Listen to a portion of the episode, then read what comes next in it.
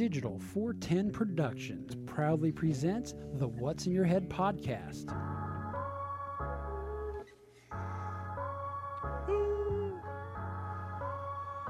Interesting. Digitized live from the Act Computer Studios in Cape Coral, Florida. It's the What's in Your Head podcast with your hosts Gordon and Don Abernathy. What's up? What's up, OG5? You know, it took me a little longer to get the show started because I thought maybe just perhaps we are at the end of our 26 day Facebook live ban. And so as we went live, I switched over to the old Facebook app on the old cell phone, and lo and behold, we're not streaming, so we must still be at the end of our penalization through uh, Facebook. And I did not, I switched back to my Don Abernathy account, which everything's associated with, and I did not get hit with a "you're still being banned." Um, actually, no. Oh, oh, wait a minute. No, yeah. So, um, it looks like we are still not live streaming on t- on Facebook. So I'm going to put the old link to YouTube. But uh, joining us, as always, live from Las Vegas, Nevada, Gordon Abernathy. And joining us from, uh, are you in Estero technically or Fort Myers? Where are you technically at, Larry Venturino? Estero. Estero. You're one of those fancy folks in Estero. Mm-hmm. So how you been, friend? Good. What's going on? I've been doing good. You guys doing? Uh, same old same. Just uh, watching the world implode and everything get censored and knocked down. You know, you haven't been on a while. Basically, what happened, the reason we got our PP slapped by Facebook is I had an author, a retired Marine, and a living historian on the What's the Scuttlebutt podcast, and I had the audacity, nay, the nerve, the unmitigated gall to post a photo of him in his German uniform without taking the time to block out the swastika and I only posted it on my World War II page. It's not like I run a, some sort of extremist right wing page. I'm using Nazi propaganda to increase my enrollment. But because we posted a photo of somebody in a German uniform on a World War II only Facebook page, all of my crap got. Not only did they kill my live stream, but they basically said we're not even going to we're going to suppress your post for 26 days. And I really thought we we're at the end of it, but apparently not. So here we are. But anyhow. Mhm. So is this a way that uh, even history as recent as World War II will eventually be eventually Jesus Christ eventually be wiped from the map? Well, let's play the devil's advocate. In Germany, it is illegal to display in any way, shape, and/or form the swastika, which is fine. I get it. But the last Yeah, time they I- got a history. yeah, but the last time I checked, I didn't sign up for Facebook.de. This is Facebook.com. Now, Facebook wants to send me a message saying, "Hey, just a heads up, we can't display this post on the German equivalent of Facebook," I would say. Fine, but once again, this is a World War II based podcast, and and the, the entire content of that podcast is nothing but World War II stuff, and so it's Hey, just you know a what little though? silly. Good thing Meta has, stock has taken the ah. largest fall of any stock in history. You just jumped down my list of my list of shit. Have you heard about this yet, Larry? Yeah, I kind of oh, they're heard still at the bottom. And I honestly, don't even care. Yeah. Oh, I think it's wonderful. Oh, I, it brings a smile to my face for those of you living under a rock who maybe don't watch the news. Facebook stock plummets 26% and its biggest one day drop ever. Uh, shares of Facebook parent Meta closed down more than 26% Thursday, and the company's forecasted weaker than expected revenue growth in the next quarter. It also said taking a big hit from Apple's privacy change, which is awesome. Apparently, iPhones and Apple computers have a built in software that basically kills the tracking that Facebook uses to sell advertising. And so they took a big hit from Apple users, which is I may awesome. actually make the change now. Uh, Android. So anyhow, it also said taking a big hit from Apple's privacy changes and shows the first quarterly decline in daily active users on record. The stock finished with the biggest one-day drop ever, ahead of the 19% plummet it saw in 2018. Thursday drop shaved more than 230 billion dollars from its market cap, bringing it it to about 660 billion. Uh, the company, which released earnings under the new name for the first time, which is now reporting, I'm sorry, with a new reporting structure, missed earnings estimate for the fourth quarter of 3.67 versus the 3.84. Analysts were expecting, according to blah blah blah. But the funny thing is, is um, Zuckerberg's been putting all his eggs in his new virtual basket. He really thinks that, you know, COVID kind of led us to realize not only can we work at home, but we're all children at heart, and so we need a work environment that looks like a Nintendo Wii game. And so they're really lo- trying to put all their money into this metaverse. So when instead of sitting in a Zoom meeting or being completely bored and working at your computer at home, you put on your Oculus VR headset and you can walk your avatar past the Starbucks and on down to your office suite and sit at your virtual desk in your virtual office and do your work from a Wii like environment. And I don't know Uh, my kids' generation will probably jump into that shit, but I don't know. So the drudgery of walking or going to work in a normal analog world is now being mimicked digitally. Is that Yes, what you're saying? Because you know our attention spans are so short that sitting in a nice quiet office in your home in your pajamas, which used to be a dream for many of us, is now just not exciting enough. And just think, Larry, you in a short few years, you could put on your Oculus headphones and walk on down to the digital Chuckle Hut and do a digital stand-up act with your avatar. You can do. your- imagine you could do a anal, a digital version of sex toys or sh- dog toys for this the is the whole shit world that makes to see. me hope almost for a reset and all digital goes down for a while. It, that, that's crazy. Well- now I'm in trouble. Well, you know, uh, and the good news is fewer and few people are using Facebook, including me. The only time I'm really on there is to post content for this, but uh, I don't know. I think Facebook is quickly going to go the way of uh, MySpace. But um, a recent leak came out from the um, when Zuckerberg had an internal memo about the the money they just lost. He basically said, "Hey, Facebook, put all your money in video. They, really going. They know TikTok's taking all their audience, and so now they're really pushing this real stuff hard, and they're going to. Facebook is basically going to turn into Instagram, really with the video pushing, and everything's going to go more towards the the video content because Facebook is kind of like Microsoft. They haven't done anything original in years. They just steal everybody else's shit and recode it and call it their own. Yep. Hey Larry, so last week we were kind of talking about how the newer generation are in love with the '80s, and it kind of it kind of struck us as funny is that oh the fuck. the most sensitive generation is in love with a time that if they actually got in a time machine and went back and heard the way we all talked back then and treated each other, they would be Oh, laying be in a corner. They would They'd be laying in a corner in a fetal position. Yes, They- they'd be done. But You um, called me a what? you're You pl- say that f word. Did you go outside and A play a game P called word. Smear the What? You can't play. You can't say Smear the No. None of the videos on Netflix show this out of the 80s. It was just good fun times with wacky clothes. Well, and all we need to know is remember when uh, Stranger Things season three or two came around, they were pissed that they were showing uh, the bad boys smoking cigarettes, and so now, like for season three, they had to ditch all the teenage smoking. Welcome to the 80s. Everybody smoked. Yeah, exactly. But I, I had a thought today, and I kind of want to go down memory lane a little bit. So my daughter, within the last two days, she's 15, and she's actually ventured out into the real world. Now, is she Uh, wearing her sweatshirt correctly when she No, I'll out? get into that in a minute. so uh, there's a there's a cat down the edge of the street that she rides her bike to school with, and there's another girl in the neighborhood. And they kind of been hanging out, but like yesterday was the first time in the four years she's lived with us that she's actually ventured out into the neighborhood. And I just thought, how sad is it that it's a rarity that our kids at this age rarely do something that the three of us that was our childhood. I mean, Yeah. She went out and she started looking around like Johnny Depp in uh, Fear and Loathing when the bats are flying around. Well, I told Yeah. Carrie, I said, well, maybe she'll find some little bit mischievous and some debauchery out there and find out that the real world's funner than playing Xbox all day. And she's like, well, it depends on what the mischievousness and debauchery is. I said, well, if she comes home smelling like smoke or weed, I'll sniff that out real quick. But other than that, you know, if they're going down to the one of the canals and throwing rocks in there and maybe some light graffiti, I don't care as long as they get out of As the long as house the cops don't come bringing her back, and I'll be experience. okay. Well, I mean, the shit we did compared to what they're doing now. But could you imagine, Larry? I know when you're in high school, you're in a straight edge punk band. Mm-hmm. Could you imagine instead of the childhood you had, doing the straight edge punk band stuff, that instead of going out on the weekends, going to shows, performing yourself, running the neighborhood, just being a teenage kid in the '90s? Could you imagine if you just spent 15 hours a day? And that's no lie. I looked at her uh, Microsoft minutes from last Saturday. Um, by 10 a.m., she was already online for nine hours.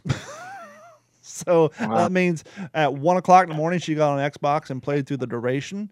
But could you imagine if we had that environment and now being in Oh. our forties?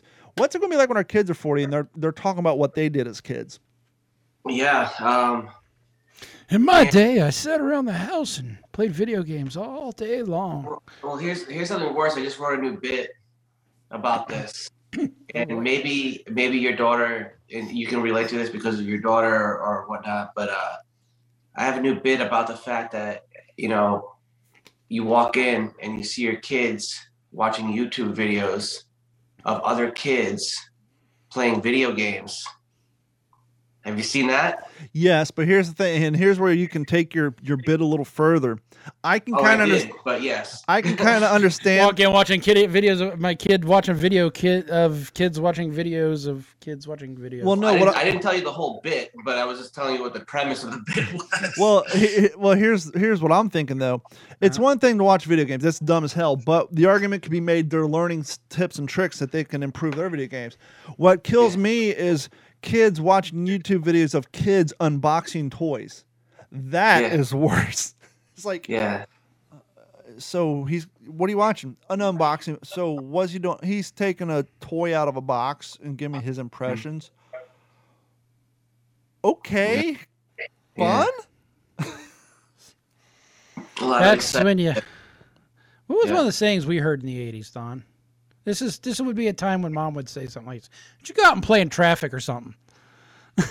you know. But as you were getting ready to say, Larry, No, it's just like you know, I, I kind of just had this conversation with them the other day. It's just like you know, I'm like, your generation's horrible. I'm like, first of all, like not to be like one of those parents, but the music's. I mean, I, I, we know music. Their music's horrible. Um, there's nothing. There's nothing to look back. There's no. They don't have memories of of anything besides sitting around. Well, I'm not saying my kids uh, in particular, but as a whole, because I try to expose them to a lot of different things. But like the fact that most kids will be in front of their video games for 15 16 hours a, game, a day and they have no other interest besides that as their social outlet um, they're going to look back and really regret the fact that how quick their childhood went they had no real like substantial memories that they can like oh we went down to the the lake and we did this or blah blah blah and oh we got Mhm. in some trouble that day there's like we went down to this lake in Fortnite and built whatever and it's like yeah so- Yeah, I think you're right. It seems like it would create just a fog. You look back Yeah. at the past, and it's just a big fog. You, nothing Yeah. really separates one day from another.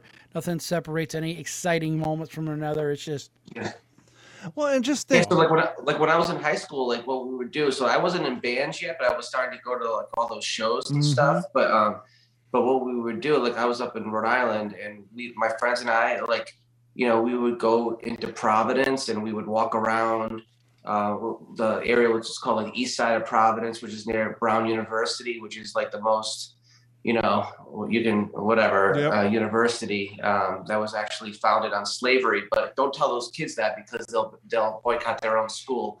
But anyway, um, the um, we would walk around there. Um, because there was all the record stores and there was like you know legit like goth kids walking down down the street that really hated their dads like that were dressed like in makeup and all this stuff and it was Mhm. just part of your life and you would go in in these record stores and you would look for a new record and like and and bring it home and and play with your friends and and and whatever. Um and there was a me- tons of memories be- around that. Like i remember when i was with this person getting this record and um you know and what else we did that day and some guy who pissed us off and we did something stupid or whatever. All that stuff was just like layers of fun and memories and I, I even remember like we went to see this um we went to see the movie kids remember kids yeah, yes. that from the 90s like we went to this um this old old theater in providence that movie Uh, got so much yeah like because it was about HIV and just random sex and drug Yeah. use, and it was so Yeah. raw that like the conservatives of the time lost their fucking minds over that movie. Yeah. Hey, speaking of old school record stores, Hold it it, hold on. I know where you're going, and I'm and I wrote this down, but let him finish his thought, and then we'll hit Oh, him with uh, what you're Oh, going to yeah, say. no, what I was just saying is like, you know, even though we were like straight edge kids, like, uh, like a lot of us or some of us were, or but we were. I was like a good Catholic school boy, kind of, and like my friends were too. But we went to see that movie, and then we proceeded to walk around Providence like we were one of those kids, like, you know, like like this little gang of like hoodlums that were just, you know, for the night. But it was just like that's what we did. That's that's our like kind of the fantasy world that we. I mean, there was a lot of kids that were actually living that way, but we were just like it was just running the streets like in a in a like almost like a mocking way. I don't know. That was a, another memory from that movie, but And I don't know if Gordon- that sounds lame or not. But that's what we did. Well, Gordon and I have those same memories. He's three or four years older than me. So when he was in high school, I was in middle school, and when he was in high school, he knew college kids who lived on OSU, and that, this is what he was going to say. And he would wait for me to get home from school, and I would hop in his car, and we would go to OSU back when Doc Martens could only only be bought at like you the airwear store. Yeah, Yeah. You, Yeah. you had to go to like unique little. Sh- you couldn't get them at TJ Maxx or the mall. Doc Martens could only be bought from unique little stores and head Yeah. shops. And Gordon would take me to. Magnolia Thunder Pussy. By the way, they're still in business. Yeah. So uh, I just looked it up, and that was a great. And it's just any of those campus record stores. And actually, we have a a record store called Zia Records out here that still exists. But there is that smell Mm-hmm. is one of the, one of the, the things when you walk in of the incense and and everything that kind of goes along with it. And they all seem to have the black kind of background painting and Yep. and you know the glow in the dark posters and We would go to Magnolia Thunder Pussy, buy the latest punk album or whatever. We'd buy our shirts there, patches, and then we'd go to Avalon Shoe Salon. That's where we bought our Doc Martens. And then Avalon Store is where we buy our, our skateboard esque style um, sh- underground Oh. shirts.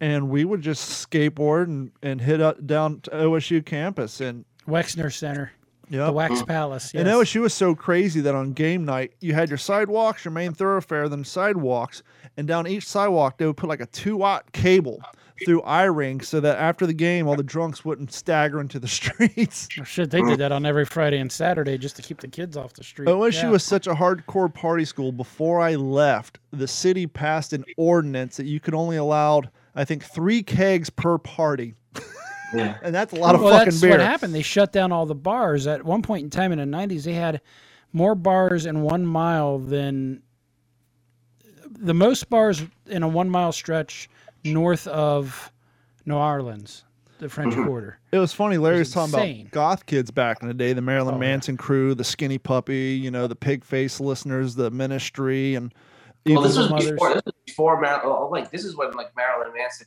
may have just just started. yeah, like, but Skinny you had Puppy. like and- Bauhaus and Joy Division, Yes. Yeah. like people, uh, Fugazi. Christian Death, yeah, and we Christian had Death type kids, and yeah, like they were just like real goth kids, not um, Spencer's gift shop or Hot Exactly. Topic in the mall. That and that was a that was a big criticism. That was funny because that's a big like a big criticism of like, oh, you're a poser if you bought your like stuff at Hot Topic or blah blah blah. What you like funny- Green Day? Get out of here, poser! yeah, and then and then and then and this I had I was by myself. I was uh this was like in back in December. I was up in uh, Tampa doing a show for the weekend, and I actually uh, packed all my stuff, got up to Tampa, and realized I forgot all my shirts for the show oh, uh, for the shows that I was doing that night and those that weekend. I'm like, shoot, I have to go out and buy shirts. So then I ended up at this mall, and then I found myself in Hot Topic, and I ended up buying a Cure shirt. And I'm like, man, I am such a poser. Did you just bristle the whole time you were in there? You're yeah, just like, yeah. "Ah, I can't Like, believe I'm in this place. Hey, Gordon, adjust your mic a little bit because you're hotter had a than Connor I. started questioning, like, like talking about the Cure, and like he was Mhm. like, "Oh, I recently just done the Cure," and like, aren't they like? uh," I'm like, dude, I, I just wanted a shirt. I love the Cure, whatever. And we used I to refer to to him as Fat Bob. Yeah.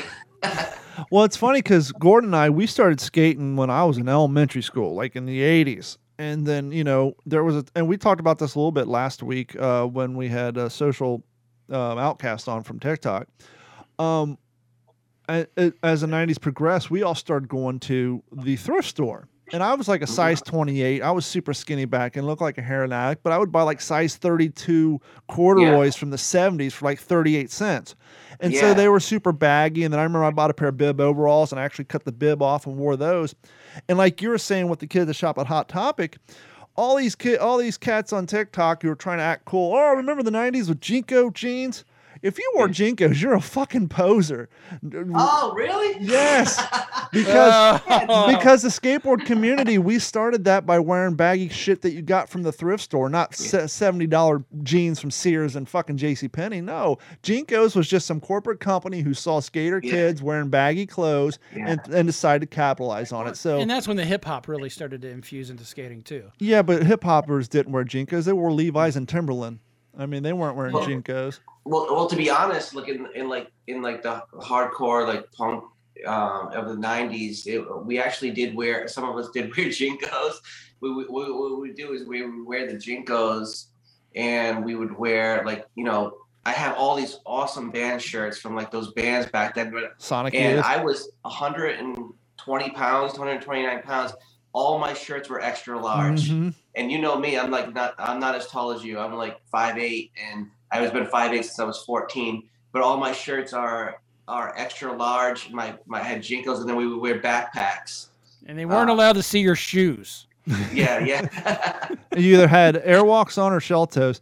So the funniest one of the funny stories I love to tell back during the JNCO age is right on around I was a junior in high school. We had a cat that Good we used to skateboard. with- we used- we had a cat we skateboarded with. His name was Tim Stern, and he's a youth pastor. He's actually a preacher now. His father was a preacher, but he wore the the whole skateboard garb. And at the time, we were getting dinged by the principals in school if they could see your boxer shorts because everybody was busting a sag. Well, his mom was a bit of a seamstress. And hmm. what a better way for a nice Christian boy to buck the system. He actually had his mom sew in a pair of basketball shorts so that the JNCOs were about three inches down from the uh, hem on the lip on the basketball shorts. So when he wore them at the proper height, it looked like he was sagging.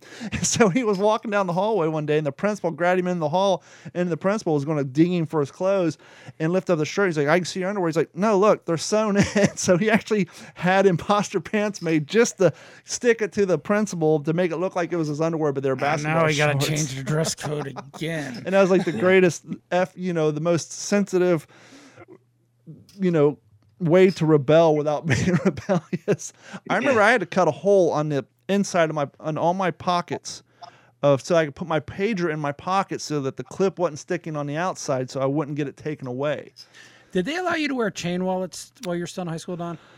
Um, when I was wearing chain wallets, yes, because I had that Harley Davidson wallet, the OEM one that mom got me. But as the chains got longer, as the pants got baggier, then they went away. You know, if you had the standard five inch Harley Davidson chain, it was fine. But when they start going down to people's knees and you can use them like a mace, then that's when they said no more. Strangle somebody. Yep. So. Yeah. But I mean, here we are. We just did 15 minutes on on stupid shit like this. What are our kids going to talk about? Yeah. So um, from the age of 14 to 15, I played uh, Call of Duty, um, and um, oh, kind that, of blended with Battlefield. well, they don't even play Battlefield. Here's the crazy thing. Remember when we were kids and we had the Super Nintendo and the Nintendo 64 came out? We're like, wow, these graphics are amazing. And every year, the- GoldenEye's awesome. the new platforms came out the graphics are getting more and more realistic and then you fast forward to like 2019 and our kids are like minecraft is awesome 8-bit rules it's like are you kidding me you're playing a game that looks like it came off of a, a super nintendo back in 83 but they just love the 8-bit appearance and it just it's like, i don't get it I saw a great TikTok today. Guys, he's sitting in his man cave with all his booze up on his wall. He's like, Our generations are nothing alike. I grew up with keg parties in the woods. You grew up with white claws in your mom's basement. it's like pretty much that's that's exactly it. It's just I don't know. I, it's it's sad to see which which way they're going. Um Oh, back to the OSU thing. We had a goth, uh, and this is what I was talking about the goth and Marilyn Manson skinny puppy thing right around the time after I graduated, there was a goth bar downtown, and you're talking about the um, homeless kids. A kid that I actually went to school with in elementary school. He he voluntarily became a squatter because he thought the squatter lifestyle was cool. Was So he- the gutter punk lifestyle? yeah, Terry.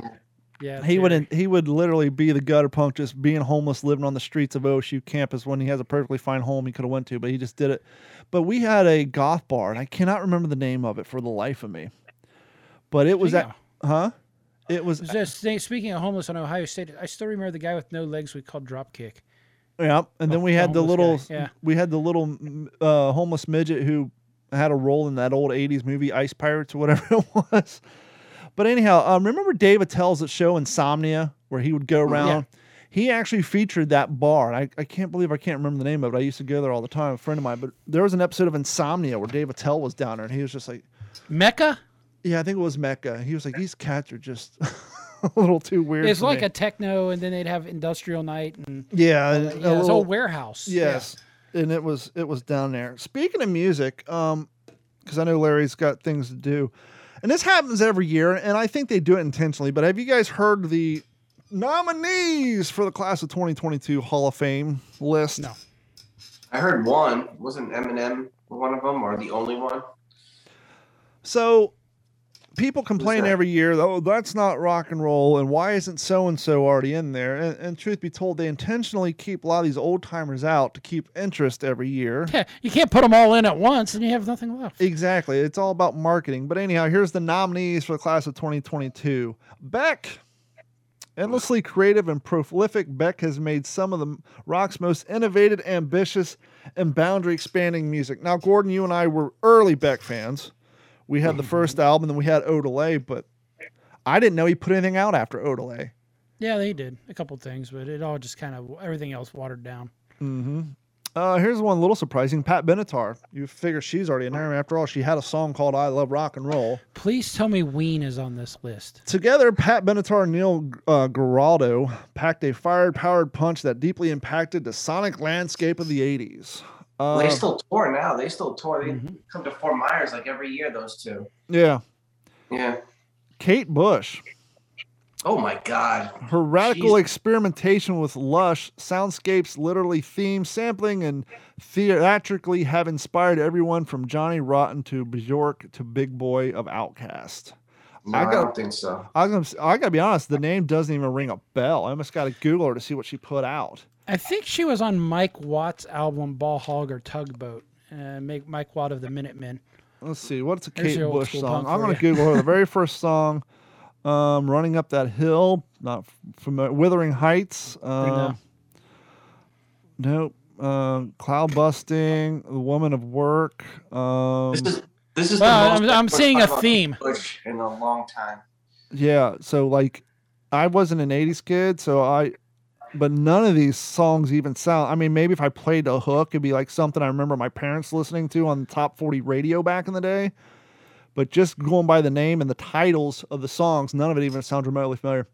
No. Here's one it's a little I now granted I was in elementary school in their time, but I'd almost consider them more of a one-hit wonder. Devo. Where do you guys stand on Devo? I think I God, think they Ohio is fantastic. Yeah, I think that I, I think a band like them, they've kind of um I know they they're mostly known for their one hit whatever, but I, I think they've had other hits. I can't honestly can't tell you off the top of my head, but they've actually kind of you know, they're everywhere still to this day. You know, they still tour and they also, you know, at least that song, Yeah. maybe one other or something is really kind of uh Whip it. is always stuck with every generation, like in some way. And I don't know, it just seems like they were very, very different. I, I know it was 80s, though everyone was kind of like weird, but like they continued to be that weird, you know, uh, when it wasn't really that cool anymore. I don't know. They seem like I, I'm okay with them so far. to me, when it came down, you know, a lot of people are like, are you what is it, Led Zeppelin or um, what's the battles? The Led Zeppelin or the Doors or whatever? hmm Yeah. Was it kind of that way between Devo and the Talking Heads? Because I'm more of Talking Heads camp all day long. I love the Talking Heads. Their live album "Stop Making Sense" was fucking fantastic. I think Talking Heads are in the didn't they, they're in the Rock and Roll Hall of Fame, I'll I have to- Or Gordon Are- are Google, they? Gordon Google that. Devo equally parts art project, performance art, rock and roll, satire, and punk band. Devo produced a sound that was fresh to the world. yeah. Um, Duran Duran. I'm kind of surprised. I'm not a huge fan of theirs. I'm kind of surprised they're not already in there. But once again, as we Yeah. open up this to say you got to keep out some of the prolific ones over the years so you have someone to induct in the in the future so you can generate Yeah. the publicity. Otherwise, people wouldn't be talking about you every year. 2002, the Talking Heads was inducted on March 18th, 2002, into the Rock and Roll Hall of Fame. Yeah, I it's awesome. actually, uh, I know Don was talking about '80s music and with, hearing stuff in the in the car, and I know backtracking a little, but uh, one song that I closed my eyes listening, I, I could just picture being in that gold Plymouth Voyager minivan with the wood paneling is Rock me, Amadeus. "King of Pain" by the Police, always being played. There's a little black spot in the sun today. I remember uh-huh. that, but I remember the first time we heard Amadeus is when we were on spring break in like Tampa or Falco. Clearwater, Florida. Fal- Every time I hear that song, I vision us in that same caravan, but driving through Tampa or Clearwater, Florida.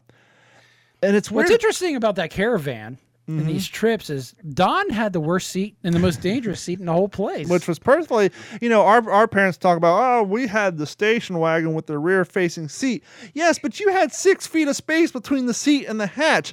I sat behind the rear bench in the hatch. I had two and a half feet. yeah, he laid in the cargo area. I literally laid behind the rear seat of the caravan and the hatch, which probably was three and a half feet at the widest. And then I so think you had, so you had that entire story about the first time you heard "Rock Me Amadeus" by Falco, whereas kids today are like, "Oh, I heard the new Travis Scott because somebody told me on Fortnite if I go into this area, I hear that song, and that's it." and not only that, and we've talked about this in the past. That's, that's Um, insane. they don't know the majesty of an album and the orders in which those songs are presented. We all know the best songs were songs two, seven, and 15. They spread them out. Um, you say Nine Inch Nails Downward Spiral. I say I left school that day to go get it off the shelves. You say, you know, and I'll happily admit it. Insane Clown Posse's Great Milenko. I skipped school that day, got that album. Six hours later, it was pulled off the shelf because Disney pulled it, and then they repressed it under Island Records with different songs. But I have the original one because I skipped school. I remember when Gordon got his first pi- pi- uh, Pioneer receiver with the um, I'm sorry, the Pioneer Six disc CD he had the- changer. he had the CD changer cartridge that went in my dad's rack, and we had 15 inch speakers that the neighbors would complain when we played down in it by Nine Inch Nails that we were rattling the pictures off her fucking walls. And I remember this day reading the liner notes, reading all the lyrics, how great it was. Remember when you got that CD and you opened it up and all the lyrics were in their handwriting and how cool you thought that was? I remember House of Pain going through that liner, listening to every song, all 12 tracks. You, that CD came out, you bought the CD, and if you didn't have a car because you went with your parents, you went in the room and you listened to it like five times through or more. or, or- you get in your buddy's car and say, "Man, I got something for you to listen to. Yep. Put this in." And kids, I, re- I remember that one song I streamed off YouTube. That was cool. Yeah. Well, you know, you know the um, you know, being in I I've being in a few bands, like and releasing some records and stuff like that, like seven inch vinyl and Mm-hmm. and other stuff. Um, you know, the line- the the liner notes and stuff like that. You know, we put that together and we made a list, and we were really like we had to remember all the people that supported us, that kids that we were friends with, that toured with us, or that helped us put on shows and stuff like that. So we actually put a lot of time into making sure that we listed all our friends that needed to be in those records. Mm-hmm. and so and i'm thinking like even though we weren't big bands or by any means i like to think that you know that little bit was also kind of cool for those other people to be recognized to some extent even if it was like a low level kind of thing. But just to say like okay yeah they remembered that you know we were all in this to kind of together to kind of help. And and so that was also kind of an excitement of getting because you know um, you know my name has been in like bands that I really love, like in their liner notes because we were friends or we Mm-hmm. uh, we helped them out or I booked their shows and stuff like that. So it, it made it kind of made you feel like, oh, cool, like that that's cool that they recognized you for a second. Um, um, so th- you know, and then, Shout of out to the lyrics because the lyrics are actually I'm like I'm like I I listen to this music because the the lyrics like were important or they they talked about something like you guys Mhm. have nothing Yeah, there's no lyrical content. anything. I, I read a And let's expound on the band thing. One of the things I don't think kids also have is the. I can remember in the mid, early to mid '90s, Columbus, Ohio had a fantastic, in, in my opinion, local band scene. We had Mm-hmm. the Econo Thugs, we had Pica Hus, we had Eric's Mother, we had the Toll, you know, and, and all that stuff. And, and do kids even have that? and you had know? And you had bars where up you know the high school kids bands would play and you know there's some certain churches where you know straight edge bands i remember seeing a bunch of straight edge punk bands at a church in gahanna ohio one night i still have the flyer over here in my picture album yes i said my picture album i still have the flyer from that night On your ba- cell phone? On your cell phone? no in my photo album that Oh. that weird thing that we used to put scroll through them. yeah right we swipe to the left actually swipe and flip to the right Um, and back to your liner notes, you know, you'd give a shout out to Steve at Kinko's who gave us a discount on our banners because we actually had to go to Kinko's and cut and make up our flyers. And then you had your Yeah. street team who went around taping up all your flyers. And now it's just, oh, we put up something on Facebook and hope people show up. cutting out the letters from all the different magazines to make whatever your band name was, you know, your your Mm-hmm. thing coming up was going to be uh, like a serial killer would in the 80s. And like you Yeah. said, I have, started doing that for. I actually started doing that for my comedy shows, though. Not cutting out the letters, but he just makes going back and making out, uh, making um just regular flyers and and passing them out because I think there's a feeling from a lot of people that they kind of are starting to want to see something in their hand now. Like they're sick of looking looking for things online, and, and everything gets everything gets lost online anyway. Facebook, Instagram, blah blah blah.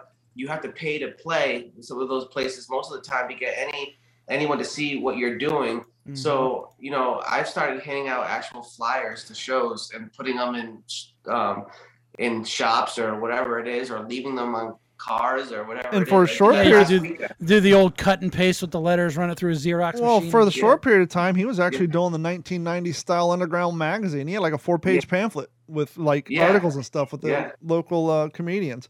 Back to the Yeah. list real quick: good. Eminem, um, you, Eurythmics, Judas Mhm. Priest, and uh, um, Fela uh, Fela Kuti. I'm not familiar with him. MC5, uh, New York Dolls, and Dolly Parton. Uh, Rage Against the Machine. Now, if Rage Against the Machine stood by their their beliefs, they shouldn't show up or want to be in the Hall of Fame, would they? I know. But I mean, did they have to go peel Zack out of a mountain somewhere? I don't know. The photo they're using is from like 1993. So They still rocking the Shea Lavar. Lionel, they're, they're, too, they're, they're too busy in bo- uh, like box corporate seats at the Los Angeles Rams games. You know, sponsored by five, uh, 15 million different corporate sponsors, and making sure that the police escort them to their seats, most likely, even though they want to kill them and stuff like that. Yeah. Lionel Richie, Carly Simon. Um, I'm happy to see the Tribe Called Quest. I was a big fan of Tribe, and Dionne Warwick.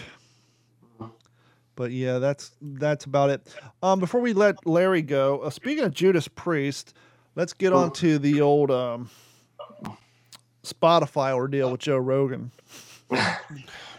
or as we should call it, the controversy that brings every has been and forgettable artist from the 80s out of the woodwork. Metal Injection announces that Judas Priest Rob Halford offers his opinion on Spotify's recent issues. Quote, I ain't gonna read the article. Just, I applaud Neil Young for standing up for what he believes and so strongly, said Halford to Billboard. I think each of us are dealing with the circumstances of this drama as we see fit.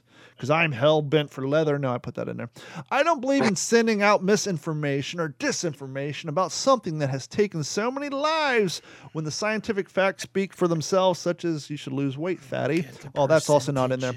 Everybody has an opinion. Did Young do the right thing or did he do the wrong thing? You know what?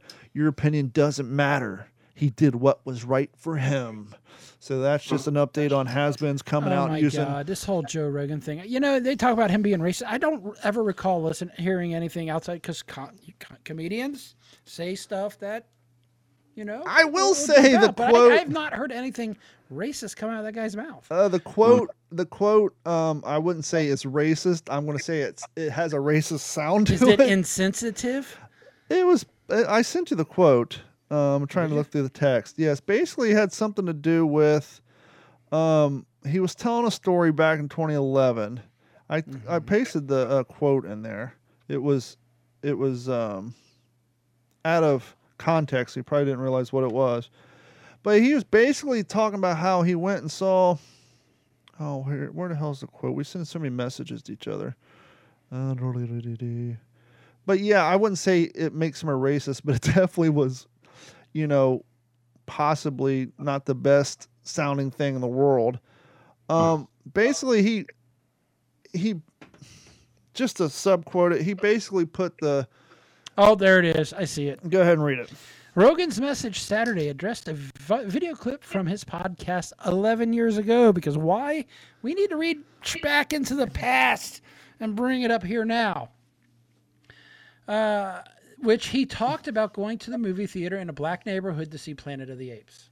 Yeah, so because he mentioned Planet of the Apes in a black neighborhood, racist line. Which was probably a non sequitur anyway. It was just but of course, they didn't put the whole thing in there. But but um, I was trying to make the story entertaining, and I said we go out there, and it was like we're in Africa. Um, I'm going to get myself canceled here. No, because you're I'm quoting a somebody else. Uh, you're reading a quote. Yeah. So this is a quote from Joe Rogan. I'm going to start over because I'm an idiot. I was trying to make the story entertaining, and I, I said we were going to go out, and it was like we were in Africa. It was like we were in Planet of the Apes, according to Joe Rogan. Yeah, So that was his quote. but uh, so that's what they're doing. It's in bad taste, but Jesus Christ. you Yeah, know? I mean, yeah, but the fact that it was 11 years ago, and I mean, we can go down the whole alley of, you know, plenty of movies that are geared around making fun of white folk, like uh, Soul Plane and all those other movies. But anyhow, I just think it's more funny that more and more people are coming out and. You know, no one young, believe it or not, which is surprising. It seems like it's a bunch of the older cats who are, who are jumping on this. Um, Larry, I know you uh, have some short time. You got a couple more minutes left, or you got to get rolling? Yeah, yeah. A couple more minutes is good. Yeah. Okay, cool. Uh, we're going to change the subject and talk about something a little crazier, believe it or not. And I actually spent some time doing a little production on this. And um, nope, that's not what I want. Um, uh, oh, oh, oh, oh, oh, no, it's under O. O Y. Come on, O? producer. Yeah, I need a goddamn producer. That's all there is to it. Here we go.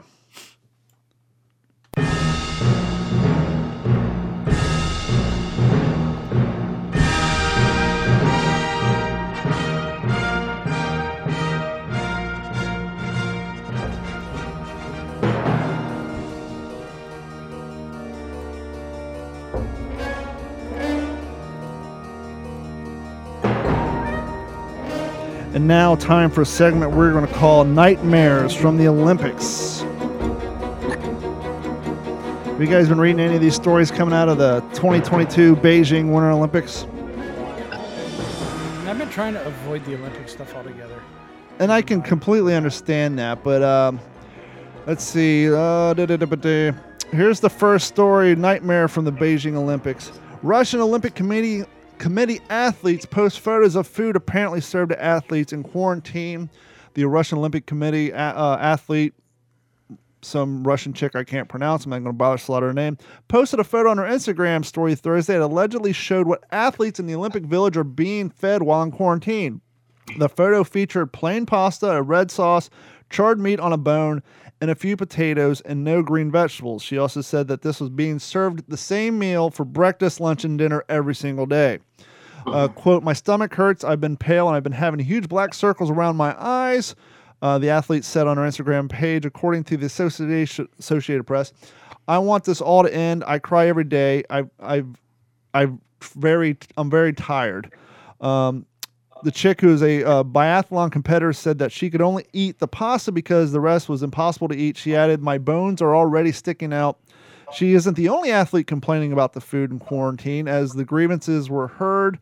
Um, OC uh, biathlon team spokesman later posted a photo of the improv meal that they were talking about of cucumbers, sauces, and yogurts.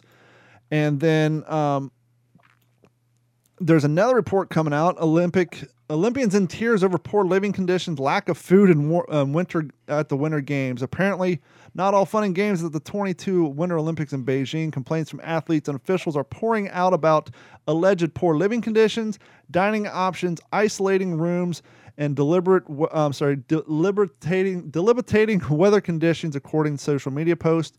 German, German alpine skier Christian, German last name, criticized the catering in Beijing and raised concerns about limited food options for high fuel performing athletes, which is true. These cats are like the crop, the king of the crop. I mean, you need a lot of carb consumption, you need a lot of proteins and all that.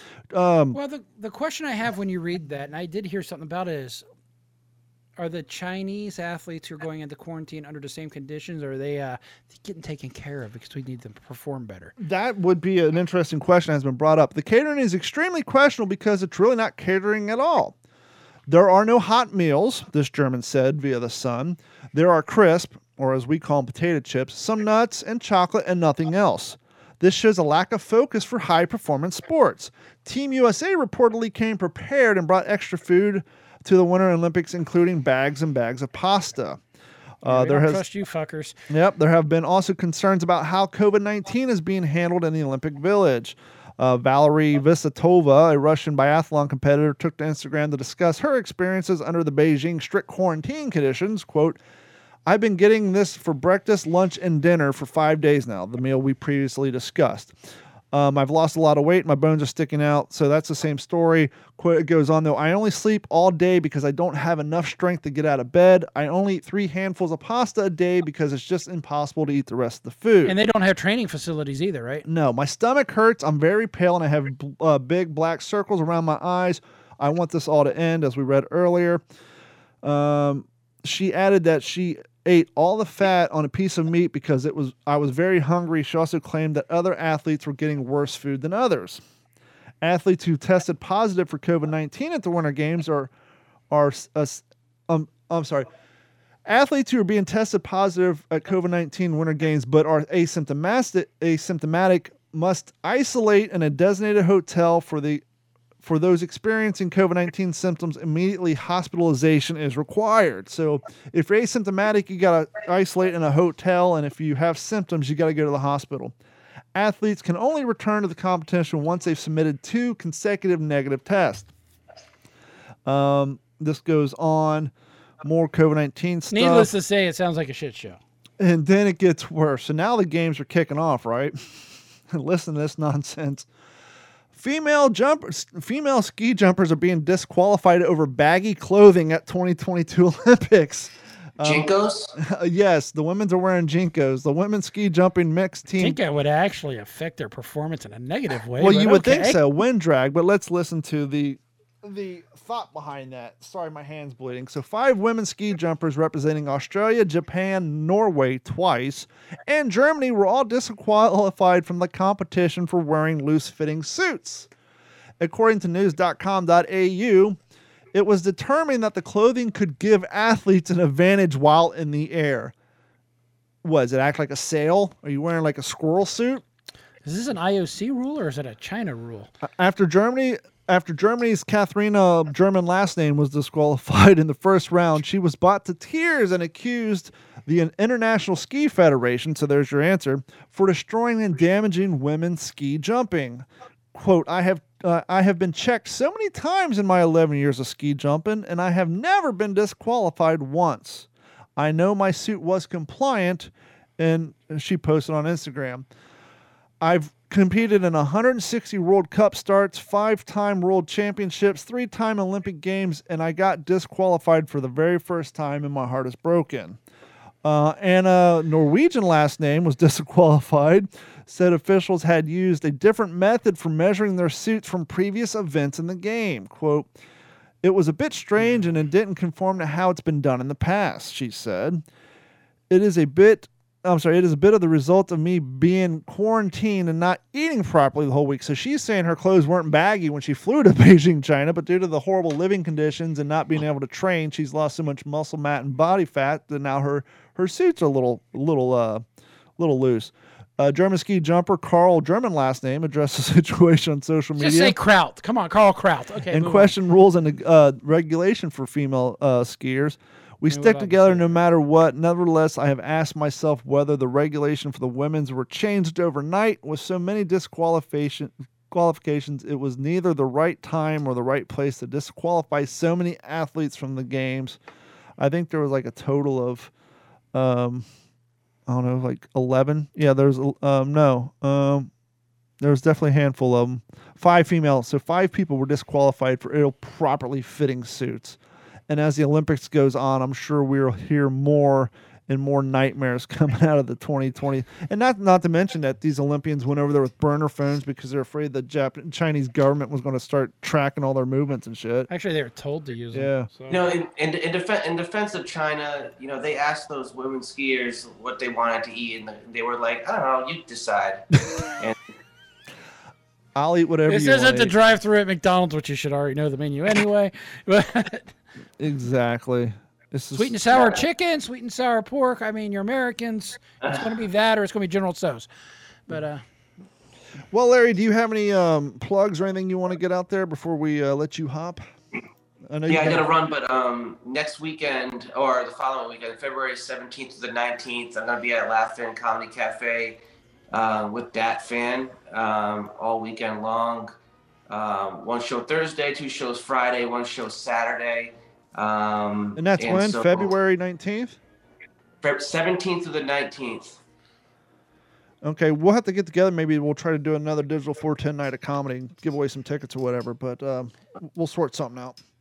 Yeah, and uh, I think uh, the Thursday night show is almost sold out. Okay. and the other shows are really filling out up quick. So, um, yeah, so um, hope to And- see people there. It's gonna be it's always a lot of fun. He hasn't been here in a couple of years because of COVID and everything, so he's back. And a reminder to people, Dat Phan was like the winner. Was it season one of Last yeah, Comic was, the Standing? he was the original winner. And his story was he was sleeping under his desk at his office. He was basically homeless, and um, he he was. And I I think his first comedy stand up, like the background, was a giant desk to simulate his where he came from, and so he's been uh, he was the he was the OG winner of Last Comic Standing.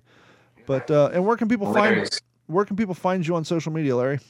Um, everything at Larry Venturino. So uh, TikTok, Instagram, Facebook, my website, larryventurino.com. I have a lot of shows coming up private shows, uh, club shows, theater shows.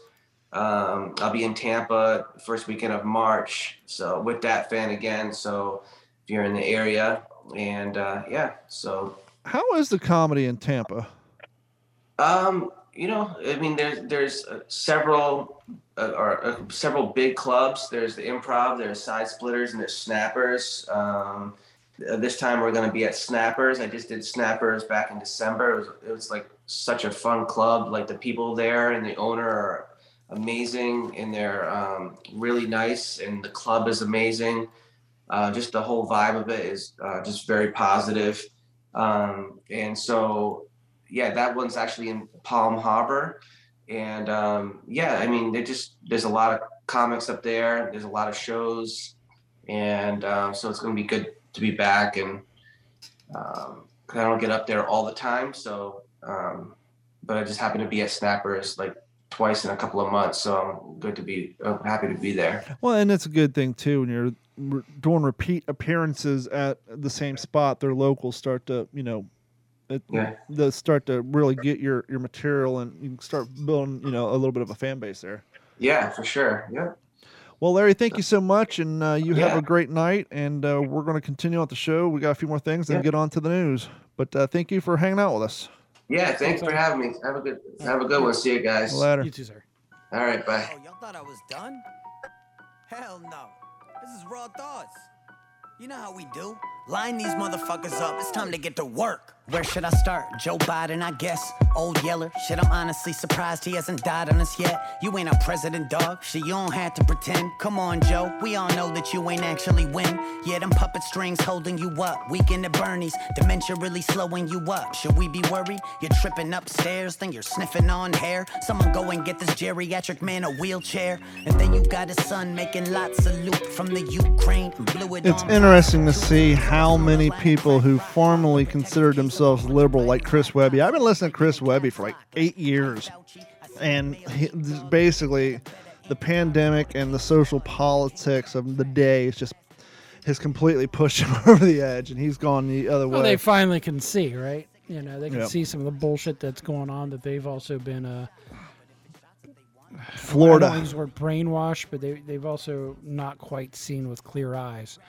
You know, the Florida, the the hero nobody wanted, but the hero everybody needs. We came to the rescue for the Canadian trucker protest. You hear about that? Uh, the rescue. I didn't hear about the rescue part, but I've seen a lot of live stuff still. I guess the pr- protest is going on still. Well, you know, the funny thing about going on strike is, you, well, you don't get paid. And so when you got Correct. a convoy of 70,000 truckers who aren't getting paid because they're not delivering food, they need to get money somewhere. And so patriotic people from all around the country and United States and other places started donating money on GoFundMe. Mm-hmm. But, well, apparently, um, somebody up in Canada got a hold of the people in the hierarchy of GoFundMe and convinced them in their progressive, extremist, semi communistic ways that this rally was nothing more than a legal, ill information, bunch of rabble rousers, and it's, you know, really hurting and it's the making the government. country uncomfortable. And so GoFundMe said, hey, we're not paying out this money. If you donated, please go ahead and go to GoFundMe.com and fill out the um, refund order forms, and we will refund all money. We are not going to pay this out to the truckers. That's fucked up. Well, once again, Florida, the hero nobody wanted, but the hero everybody needs. Um, r- roughly around 2020 ish, 2021, our governor, Ron DeSantis, passed a law here in Florida that allows Florida civilians to sue tech companies for getting away in between them and their monetization and or finances. Meaning oh, if you have a youtube channel with a lot of audiences and you've been generating revenue and you start talking about things that don't fit the narrative and they shadow ban you or and or ban you you can sue. They and shut down your so when Florida heard about this and the fact that well Floridians have been donating to GoFundMe, um, Florida simply sent a notice to GoFundMe that they're going to do a fraud investigation on GoFundMe, which quickly turned around GoFundMe's thoughts on the whole fucking thing, and they said we're going to pay out the money to the truckers as originally agreed upon. So Oh, that's because that was the premise of the whole donation. Yep. right? And so, uh, state of Florida threatened to do a fraud investigation on GoFundMe, and of course, no company wants any government No. entity And, poking and- around and their because they know there's probably something in the background somewhere in the deep recesses of the company, they're like, "Yeah, we don't want that exposed. We're going to just." Um, here's a little story Gordon wanted to talk to about last week, but we never got to it before we get into the news. Let me turn Chris Webby down. Oh, okay, he's done. Gordon has a King Cavalier Cocker Spaniel that comes with a free. It's a Cavalier King Charles. He has a Cavalier King Charles. It comes with a bag of free coffee with every purchase. Must be drinking I wish warm. it did. Um, and I have a Boston Terrier, but the Boston Terrier aren't on the list, but they have the same squished face. Actually, uh, one would say the the Cavalier's face is less squish. Um, from the Daily Mail, and I've also seen a story in other outlets. Um, exclusive calls for bans on English bulldogs, pugs, in Australia, as explained. Uh, I'm sorry, as experts claim cruel selective breeding that has resulted in man made health problems for the animals. Now, this is coming out of Australia, but the original idea came from Holland, did it not? Came from the Netherlands. Yeah, yes. the Netherlands were going to ban pugs and Cavalier Cocker Spaniels, and uh, bulldogs. English bulldogs. Yeah, So- I was surprised that Frenchies weren't on that list because I think they're the the most riddled with everything. So the Netherlands is going after the Cavalier and the Bulldogs, and Australia is going after Frenchies and Pugs. And what's interesting about that is there's actually a difference between the Cavalier King Charles Spaniel and then the King Charles Spaniel. Now, the King Charles Spaniel is basically was a Cavalier, my understanding, bred with a pug to shorten the nose up even more. And I'm actually wondering if that's what they mean, but I could be incorrect. Uh, let's see here. Animals welfare groups have slammed cruel selective breeding for cuteness for some Australians' most Yeah, popular baby faced dogs, including French Bulldogs, and called for partial bans. The Australian Veterinarian Association, AVA for short, wants to see any dog with a muzzle length less than a third of its skull length. Sorry, Bebop, you can't go to Australia. Or banned for breeding or shows because of the suffering caused on the animal. The dogs with these features are often highly popular, but impacts are so horrific and painful, they are now designated brachio, B R A Brachio something, yes. it's actually- brachiophilic breeds cause them suffering um, an obstructive airway syndrome, among many other health issues. Scroll down past all the advertisement and photos. BOAS affects the animal's ability to breathe, exercise, thermoregulate, sleep, play, and undertake other normal behaviors. The ABA says that is true about the the cooling. Um, bebops and pugs and Frenchies and, and Cavaliers, they get very cold very quickly in the wintertime. They have a hard time cooling down in the summertime. That's why I've been taking Bebop for mile runs now because it's only in the 60s, but in the summertime she gets way too hot. Yes. So I, I would think that the Cavaliers actually close to not being a, a brachiocephalic breed, but they're listed as French Bulldogs, Bulldogs, Boxers, Cavalier King Charles Spaniels, Shih Tzus, Boston Terriers, Mastiffs, and Pugs. Some Are- they're all- selective breeding for quote corkscrew tails include pugs have been associated with spinal and neurological problems in the breed. The ABA now calling for a partial ban on Cavalier King Cocker Spaniels, pugs. Oh shit! Damn it, Bebop, you made the list. The AVA is now calling. Spaniel? The AVA is now calling for partial bans on Cavalier King Charles Spaniels, There you go. pugs, Boston Terriers, French Bulldogs, and British Bulldogs. Um, people think Boston Terriers have their tails cropped. Nay, they're born that way. Some of them have tails that are an inch and a half long. Or Bebop, she has like a nub that doesn't even wiggle. Um, let's see here. It would be a partial ban on the breeding. That is, dogs severely affected by bracco blah blah affected on. I'm sorry, or affected at all with spinal deformity should not be bred or shown, explained the AVA spokesperson David Dr. David Neck. Those dogs are all listed among Australia's 20 most popular breeds, but have been deformed by backyard breeders over many years. Many, Take a look at that. How short does that nose actually look? Yep, he's a cute. Not pup. that short. Not compared to a Boston Terrier or a, a pug or a, a bull uh, Frenchie. Those dogs, obviously, in many cases, the dogs don't look the sa- look like the same breeds from only a few decades ago, and health issues emerge because of the breeding. Why is it when uh, your human counterpart snores, it's annoying as shit, but when your dog snores, it's cute as fuck? Oh my God, he's a snorer too. When Bebop lays in bed, just snores, I just smile. I just love hearing her snore. The other thing she does is because her nose is so short, like you know how your dog sniffs you when you get home.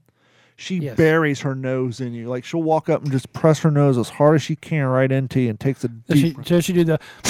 no, she just she just stands up to you and just feel like somebody pressing into you, and it's her nose. She's just burying her nose in your clothes.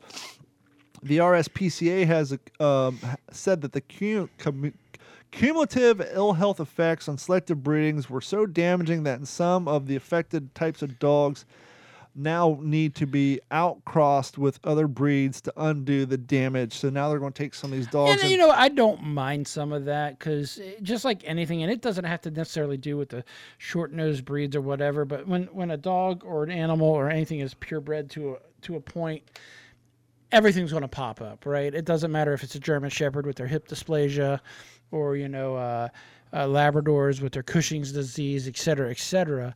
So I, I wouldn't mind a little thickening of the gene pool, as it were. You know what I mean?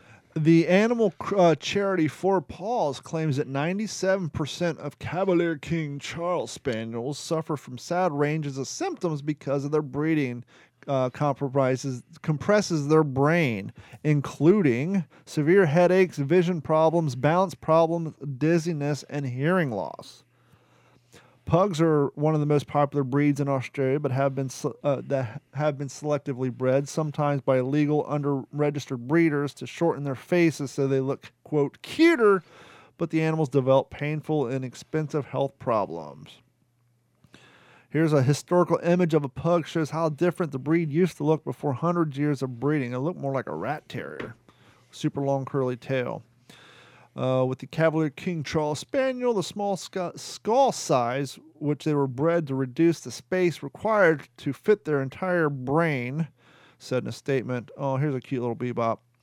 Um, let's see what they say about our friend the Bebops, or as we call them, Boston Terriers. Let's see. As a result, blah, we already did that. British Bulldogs and Cavalier King Charles were recently banned in landmark court decisions in Norway. Uh, let's see here. Here's a picture of a bebop, but they don't talk about it. Historic, yada yada yada. Uh, blah blah blah blah blah. Yeah, so um, I can see the. Uh, remember when um, Lady Gaga's Frenchies were stolen because they they're worth about twenty grand a piece.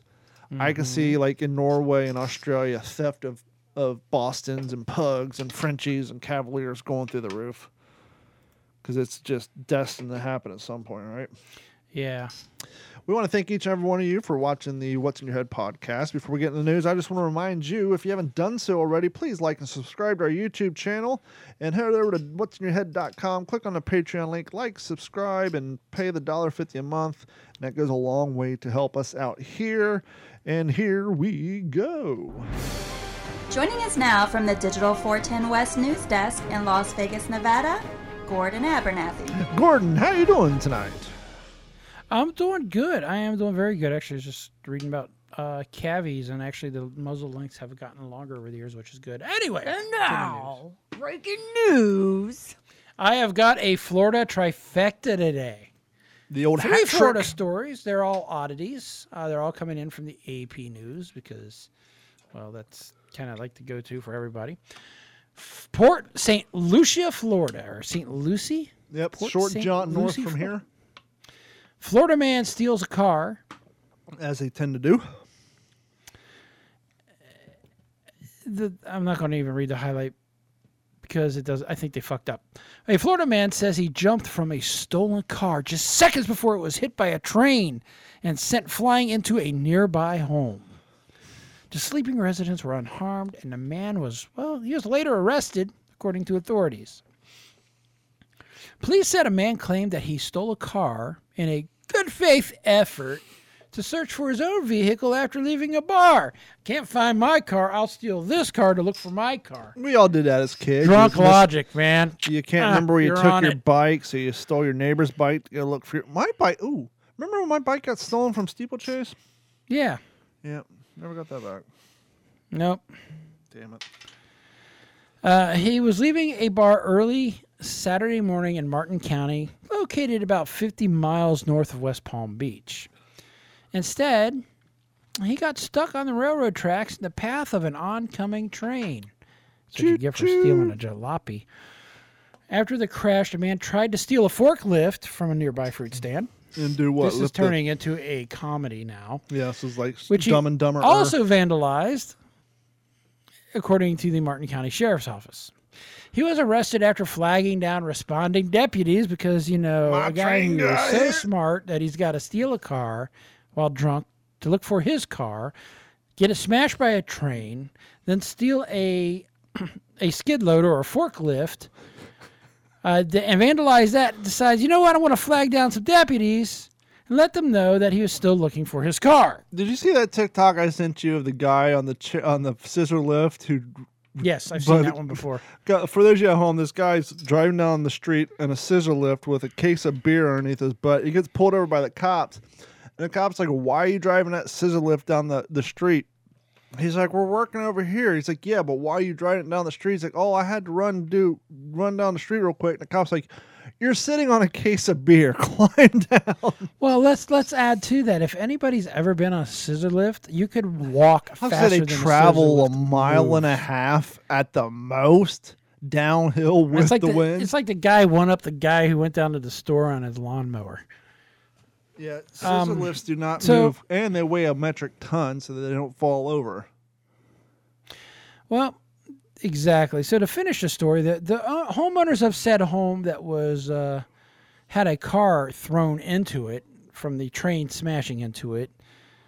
Well, they were they were a little jolted, but they're in good condition and and uh, in good good standings for the most part. Raise your hand if you had a family member who was a passenger in a car that hit a house. Thanks for playing. West Technically, Palm it was a Beach- trailer, but somebody occupied it and it was their domicile, so it, it qualifies as a house. So the first Florida story, we had a man who stole a car while looking for his own because he was drunk, and he uh, Stole you know, a gets hit by forklift. a train, and then he steals a forklift before.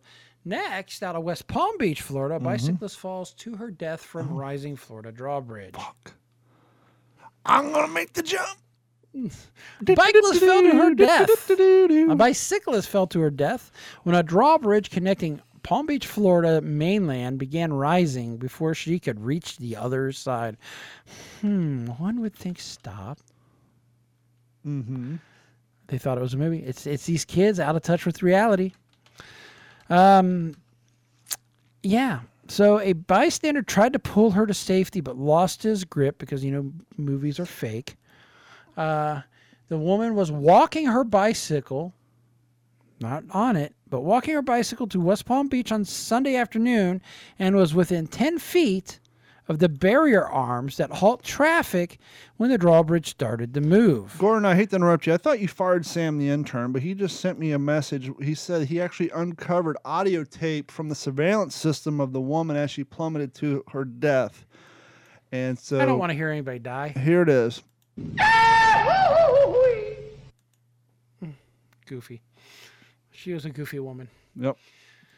The woman tried to hang on. There was a bystander nearby who tried to help her, but tragically she fell five or six stories below where she died landing on concrete. Ooh, s- didn't even make the water. Nope. She exploded like a watermelon. Apparently. Why the bar why the bridge tender began raising the span before it was cleared of pedestrians will be a focus of the investigation. Somebody's the bridge taking a tender piss was test. described as distraught, according to West Palm Beach. Fuck yeah, that's horrible. The Florida Department of Transportation maintains the bridge, but the bridge tenders are staffed by a private state contractor. So I maybe have misunderstood. She was already on it when it was going up. I would still be like running back the other direction. Well, I mean, she Pump? would she would have to be because I don't think unless she Well, was they a said she was within 10 feet. Let me reread that. Sh- The woman was walking her bicycle towards West Palm Beach on. Sunday afternoon and was within 10 feet of the barrier arms that halt traffic when the bridge started to move. So mm. was she They- on the other side? I thought she was coming up within 10 feet. yeah. To make it sound like she was coming up, but she's probably ten feet. It should said ten feet past on the opposite side. Which would be enough to turn around. right? Because yeah, and, and plus, she wouldn't have had the leg gumption to ride that bike up that steep of an incline. But if she's at, if, she, if she's at within ten feet of the bars, and we're going to assume on the uh, on the inside, did she fall or was that suicide? Because you know the damn thing's going up. The bars Well, aren't. she's holding on. Maybe she uh she was I who knows. maybe, maybe she she slid back. The I don't know. So uh, the bridge was equipped with bells and whistles to alert drivers and pedestrians that the drawbridge is going up. For one thing, you will hear This the bell before the arms bridge. go down. well, if she's deaf, she ain't going to hear the bell, so there could be that. Don't know if that's the case. But what about the fucking incline? I mean, those things Yeah. are like at 85% grade. I mean, it's not like it was a nice, gentle breeze. Yeah, I I don't know. Maybe she was staring at her phone the whole time. But um, moving on to your third and final Florida story. This one's a little spurious. I, I, I don't I don't know, but a Florida home out of Gulfport, Florida, a Florida home to be sold in a novel non-fungible token deal. Doesn't that I- fly in the face of what a non fungible token is? Eh, non-fungible token is more about not having big bank back everything. I thought a non fungible token was usually something that wasn't tangible. Well, Like you a- know, I thought that too, but Joe Rogan was handed a non fungible token uh, artwork that was actually you can hold and touch, and it had a digital inlay in it. But see, I thought, see, to me, that flies in the face of a non. I thought non tangible tokens were like a sound, like a a song or a code of, you know, I didn't think, oh, um, It is just a one of a kind digital object. But a house isn't an object, a digital object. So your Stony Duck is going to be different than his Stony Duck because there's a different number on it. But right? how does her house qualify? I- well, the sh- it's not. A Florida home is to be sold in a non fungible token deal. So, out of Gulfport, Florida, the home along Florida's Gulf Coast will be auctioned off in an upcoming week as a non oh, you're right, as a non fungible token in what is believed to be among the first of such transactions in the United States. Non fungible tokens, or NFTs, use a version of encryption technology employed to secure cryptocurrencies to create one of a kind digital objects. Non-fungible The tech- token is a non-interchangeable unit of data stored in a blockchain and form a digital ledger. But how does so? What is her deed a non-fungible token? Let's This is let's jumping the continue to read this one. We'll see how it plays out. The technology provides digital creations a kind of certificate of authenticity, allowing ownership of something that could otherwise be replicated endlessly. In the case of the four-bedroom home in Gulfport, Florida, a California-based real estate technology company, Propy, P R O P Y is it Propy or Propy will mint the property rights into a digital token This is stupid. and Don't host it. an online auction with bit. This is going to unwrap ravel NFTs. Somebody Bids somebody deserves a bottle of wine for the marketing idea, but that's Mm. all this is. This is a marketing idea to get people to buy. This is dumb. This is flies in the face of what an, and not and not that I'm a big supporter of non fungible tokens, this is Victor Chaos shit. but it, it flies in the face of what a non fungible token is. Yeah, the bids will start out at six hundred fifty thousand. So we're going to give you this non fungible token that we're going to mint basically the the property rights and probably the deed digital, and then we're going to sell it with bids starting at six hundred fifty thousand dollars in legit money. So anyway, uh, minting property rights into an NFT will allow owners to sell their homes quickly as a Venmo transaction, which you're going to have to put in your taxes uh, according to Leslie Alessandra. The home's current owner told Tampa Bay Times, Christopher Valdakis, Don't like it. a local real estate and virtual reality expert, describes such transaction as essentially just selling a company and a company owns the home. Essentially just selling a company and a company owns that home. Like like you There said, could- this is going to unravel the whole thing. Pretty soon, I'm going to be selling my kayak as an NFT. I'll just create a ah. bill of sale that's a digital token, and as you said, it's going to unravel the whole purpose of an NFT. Yep. There also could be challenges given the volatility of cryptocurrency, and it is not yet clear if the value of the house tied to an NFT would affect be affected by the crypto market. Not a fan. Don't like it. Not a fan either. Uh, but you know what? Moving on. A wandering hen has been taken into custody at the Pentagon. Aw. Is that a spy Washington, hen? coming in from the AP. At least it's not Florida. A wandering chicken was caught sneaking around the security area at the Pentagon, according to a local animal welfare organization. The loose hen was found early Monday morning near the U.S. Department of Defense headquarters. The Animal Welfare League of Arlington, Virginia wrote on a social media apparently, Apparently.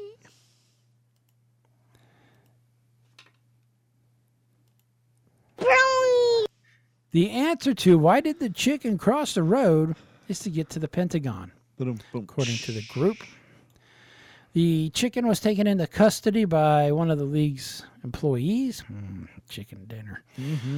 Chelsea Jones, a spokesperson for the organization, said in an email that she couldn't reveal the precise location where the bird was spotted. We are not allowed to disclose exactly where she was found, according to Jones.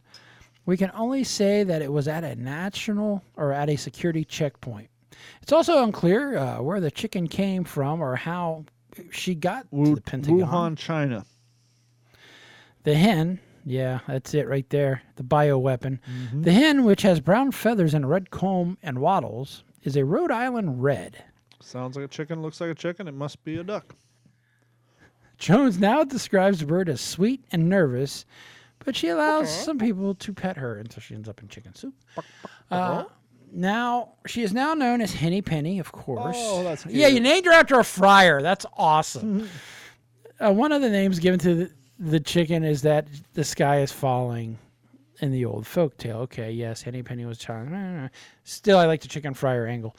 This is uh, gained notoriety. You of said fryer, I thought like friars and like Friar Tuck.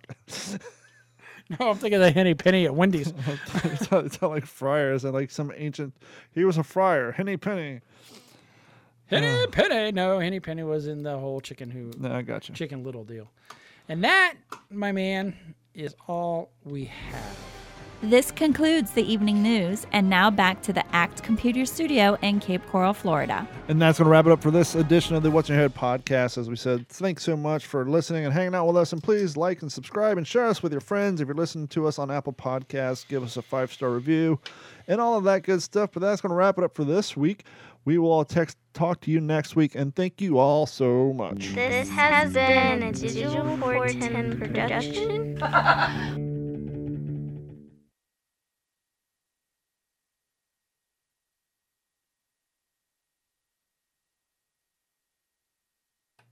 And we're out.